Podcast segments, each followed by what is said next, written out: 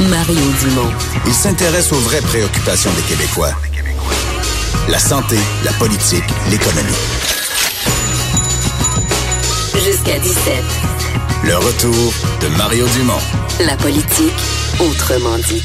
Beaucoup d'actualités internationales au cours de la semaine qui se termine. Trop Normand, oui, Normand Lester qui est là. Alors, on va essayer de faire le tour. On va faire de notre mieux dans le temps qu'on a. En commençant par Israël, où Benjamin Netanyahu a été euh, réélu. Monsieur Trump était content, son ami. Ben oui, ben ils il marchent main dans la main. Hein. Ils ont la même approche, euh, euh, la, la, même analyse de la situation internationale. Ces deux individus d'extrême droite qui dirigent des partis d'extrême droite. Il faut le dire, le Parti républicain des États-Unis regarde sa politique dans tous les domaines. Il se situerait, s'il était en Europe, à droite du parti de Marine Le Pen. Là. Ah, ben, l'immigration, on voit ce que c'est, mais dans, mais dans tous les autres domaines aussi. Sauf que les États-Unis aiment bien ça. À chaque fois qu'ils parlent d'un parti en Italie, euh, en, en, France, en Allemagne, ben, les analystes américains aiment toujours dire c'est un parti d'extrême droite. Mais pour parler du Parti républicain. Il dit jamais ça, puis il dit jamais ça non plus, ou très peu souvent pour Israël, mais le, le le parti de Netanyahou, c'est un parti d'extrême droite qui a l'appui, ben on l'a vu, là, d'une faible majorité, mais quand même une majorité de euh, la population. Et puis pourquoi ils ont voté pour Netanyahou? Parce que Netanyahou leur a promis la victoire. Ben, dans le fond, ce qu'ils vont en voir, malheureusement, c'est une guerre perpétuelle parce que euh, euh, c'est terrible. Puis l'appui aussi.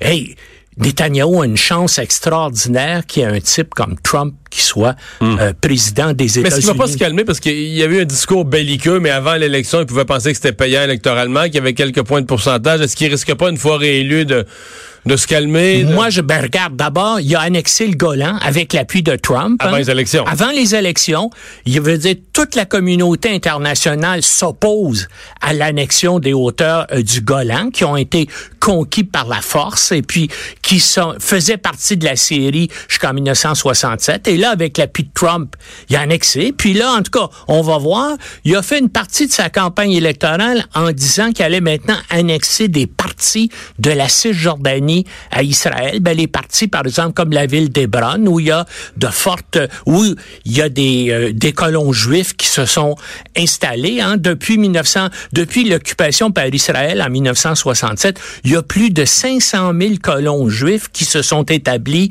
en Cisjordanie alors qu'en vertu du droit international, c'est interdit. Hein. On n'a pas le droit d'occuper et de coloniser des pays qui ont été conquis par la guerre. Il n'y a personne qui reconnaît ça sur le plan international, sauf les États-Unis. Les États-Unis qui ont aussi été à peu près un des seuls pays à déplacer leur ambassade de Tel Aviv à Jérusalem. Alors, qu'est-ce que tu veux? Netanyahou peut compter sur l'appui de la plus importante puissance militaire et diplomatique de la planète, et puis il en profite. Mais qu'est-ce que, évidemment, ça soulève l'animosité et la haine des arabo-musulmans. Puis faut pas oublier que ces gens-là, c'est un milliard 800 millions de personnes ça fait du monde ça. Puis je euh, je pense pas que euh, la situation où qu'il y a eu un, rapprochement, une ou une atténuation des tensions entre le monde arabo-musulman et Israël. C'est sûr qu'il y a des gens au Moyen-Orient qui, dans le cadre de négociations, de tractations politiques, par exemple l'Arabie saoudite, bien sûr, s'entend bien avec Trump. Donc, pour l'instant, il n'y a pas de tension avec Israël. Même des fois, ils collaborent secrètement euh, ensemble. Mais dans l'ensemble du monde arabo-musulman de la planète, euh, ça va augmenter mm-hmm. encore les tensions. Et surtout, bien sûr, c'est que Netanyahou, comme Trump, veulent euh, s'en prendre directement à, euh, à, l'Iran. Ben, Ils veulent faire un changement de régime en Iran. Puis Trump a annoncé, comme tu sais, dans les 24 dernières heures, qu'il considérait maintenant les gardiens de la révolution comme une organisation terroriste. Ça, c'est quel est l'effet de ça là? Ben c'est un peu comme si l'Iran de son côté décidait que le corps des Marines aux États-Unis c'est une organisation terroriste. Donc il y a une partie importante de l'armée iranienne qui vient d'être déclaré une organisation terroriste. Que les gardiens de la révolution. Oui, c'est ça. C'est un corps d'élite de l'armée iranienne, comme le corps des Marines est un corps d'élite dans les forces armées américaines. Mais ça, ça fait une situation incontrôlable parce que, par exemple, avec la guerre contre l'État islamique, les Américains en Irak combattaient aux côtés des gardiens de la révolution contre l'État islamique. Et là, donc, les deux sont, l'Iran et les États-Unis sont engagés en soutien du gouvernement irakien. Puis là, ben, les Américains viennent de décider que les gens avec qui, qui côtoient, avec qui mènent des opérations sont des terroristes ça pas, en tout cas, on, va voir. Ça risque de donner des tensions et de compliquer les choses encore que c'est pas une chose. Ça n'amènera pas plus de paix au Moyen-Orient, ça va amener plus de tensions, plus de dangers, de conflits, malheureusement, comme bien sûr mhm. au Liban, parce que ça risque de se transposer au Liban, où le Hezbollah est officiellement aussi une organisation terroriste déclarée comme telle par les États-Unis. Et d'ailleurs, pour ce qui est du Hezbollah, le Canada aussi. Sauf que dans le gouvernement libanais, il y a trois ministres du Hezbollah. Et puis les Américains et les Canadiens, on a des relations diplomatiques avec le gouvernement libanais. On a une forte euh, communauté libanaise ici au Canada. Hein? C'est pour te montrer que tout ça, dans le fond, c'est un peu absurde. Ouais, mais politiquement, ça paraît bien et ça satisfait la base politique à la fois de Netanyahou et de Trump. Euh, Parlons-en du monde arabo-musulman où il y a pas mal, euh, pas mal d'instabilité. Plusieurs pays. Bon, en Algérie, le président a sauté. Euh, bon, c'est pas fini tout ça parce qu'actuellement, les manifestations se poursuivent. Puis ils disent on veut pas l'armée, on veut des élections et on veut un gouvernement démocratique. Et, et si on regarde toute cette région, ben en Libye, c'est l'anarchie. Oui. L'est et l'ouest du pays sont pas sur la, sont des gouvernements quasiment différents. le Soudan, on on a eu cette semaine le départ euh, du... En fait, le départ, il a été limogé. Oui, ben, là aussi, ben, ben, c'est l'armée tout à coup qui a dit on prend le pouvoir puis on va gouverner pendant deux ans. Puis encore une fois, là aussi, la population dit non, non, non, on, pas deux ans, on veut des élections immédiatement. Parce moi, que les soulèvements populaires mènent parfois à un nouveau gouvernement, mais mènent aussi parfois à l'anarchie. Ben moi, je pense que l'Algérie à cause de ses longues traditions, parce que l'Algérie, ça a été une colonie française pendant à peu près 140 ans, il y a comme des institutions et des traditions politiques, des traditions culturelles qui font que, d'après moi, la démocratie est possible en Algérie. Mais en Libye et au Soudan, ce sont des territoires où il y a des dizaines de tribus, des dizaines, c'est un ensemble éclaté là de euh, d'intérêts, euh, de cultures différentes, comme comme au Soudan. Ben on voit au Soudan, il y a eu une guerre civile qui a duré 30 ans. Le sud du Soudan s'est séparé. Ça n'a pas fait une plus grande démocratie, ça a fait une autre guerre civile. Dans le sud. Ben, oui, dans le sud. le, le, pape a embrassé les souliers hier pour essayer de calmer ça. Exactement. Et, et, et, moi je vois pas euh, dans ces pays-là malheureusement, comme le Soudan ou la, ou la Libye et d'autres pays du Moyen-Orient, comme la Somalie, euh, je pense pas que ce sont des pays où la démocratie va s'établir rapidement. Ben là, par exemple, en Libye, c'est un général hein, qui s'appelle Khalifa Haftar, là, qui est sur le point peut-être de prendre le pouvoir et peut-être d'agir un peu comme Kadhafi et d'imposer par la force militaire l'unité au pays. dans ces parties-là, essentiellement, quand tu as un vide, tu, tu, tu renverses celui qui est là, le pouvoir, mon expérience, soit le pouvoir est repris par l'armée, soit il est repris par les islamistes, un parti politique islamiste ou une espèce de révolution islamiste, ou sinon c'est l'anarchie. Ouais. Ben c'est ça le choix. C'est à peu près ça le choix. C'est triste, mais c'est ça. C'est ça le choix. En Algérie, comme en, Tunisie, c'est à peu près le seul pays de la région où il peut peut-être y avoir, parce que en Algérie, ça a fonctionné. Le printemps arabe, en, en Tunisie, je veux dire, le printemps arabe a fonctionné. Ça a des chances en Algérie. Mais en Libye, au Soudan, d'après moi, ça va finir par une dictature militaire ou, par un gouvernement militaire. Puis ce qui est cocasse, c'est que le général Haftar, qui euh, s'apprête là à, prendre la capitale, Tripoli. Hein, c'est un ancien de la CIA. Il y a, il y a 40 ans, ben oui, euh, il y a 40 ans, la CIA voulait l'utiliser pour renverser Kadhafi à l'époque.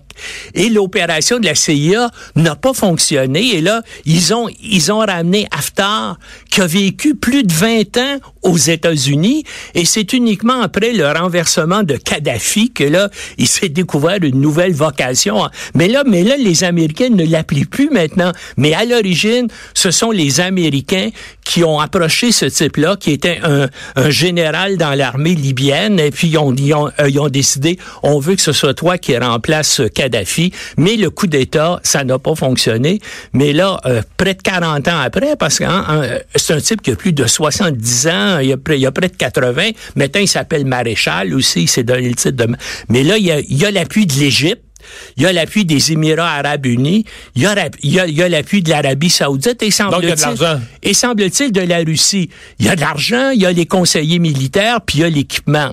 Alors il y a des bonnes chances que ça va être lui qui va prendre le pouvoir, même ouais. si l'ONU appuie euh, l'opposition et que les Américains et le Canada on appuie aussi comme l'ONU les partis d'opposition. Mais ces gens-là sont complètement désorganisés, sont mal équipés et puis, euh, d'après moi, c'est le, c'est le général Haftar qui va réussir à prendre le pouvoir. Normand, on a vu euh, cette semaine le premier trou noir euh, de l'humanité. Est-ce que ce qui se rapproche le plus chez nous de ça, c'est le Brexit? oui. Parce que là, on dirait qu'il n'y a, y a, rien, y a rien qui sort de fin, ça. Sans il n'y a aucune lumière qui C'est sans fin, c'est sans fin. Parce que là, on est rendu... C'est un trou qui absorbe tout. Mais... Parce que là, on est rendu au mois d'octobre. Écoute, là, là, je commence à penser... Et, puis pourtant, je suis pas un adepte des théories de la conspiration ou rien de ça. Mais je commence à penser que les Anglais se sont dit, on sort de ça, mais si on sort de ça, il faut pas que ça marche bien après nous. Et puis qu'imagine tout ça en disant, on va semer le bordel dans tout ça, puis dans le fond, euh, l'Union européenne, quand on sera plus là, il y aura plus grand-chose. Puis là, on s'en va comme ça, parce que ça va, ça, ça, fait, tu peux pas remettre ça constamment, parce que ça mène, ça, ça fait, ben tu sais, là, il y a une zizanie entre Macron et puis, bien sûr, euh, euh, la présidente d'Allemagne, parce que là, dit, ben on peut pas, tu sais, Macron dit, ben là, tu veux ou tu veux pas, il faut que tu sortes. Mais euh, euh, euh, du côté allemand, on dit ben il faut encore temporiser. Puis donc, il y a beaucoup d'autres pays aussi qui appuient la France. Alors, on est en train de semer la zizanie. Hein, c'est le vieux slogan diviser pour régner. C'est ce que les Anglais sont. Mais il faut absolument que ça finisse par un référendum et des nouvelles élections générales en Angleterre. Il n'y a pas d'autre issue.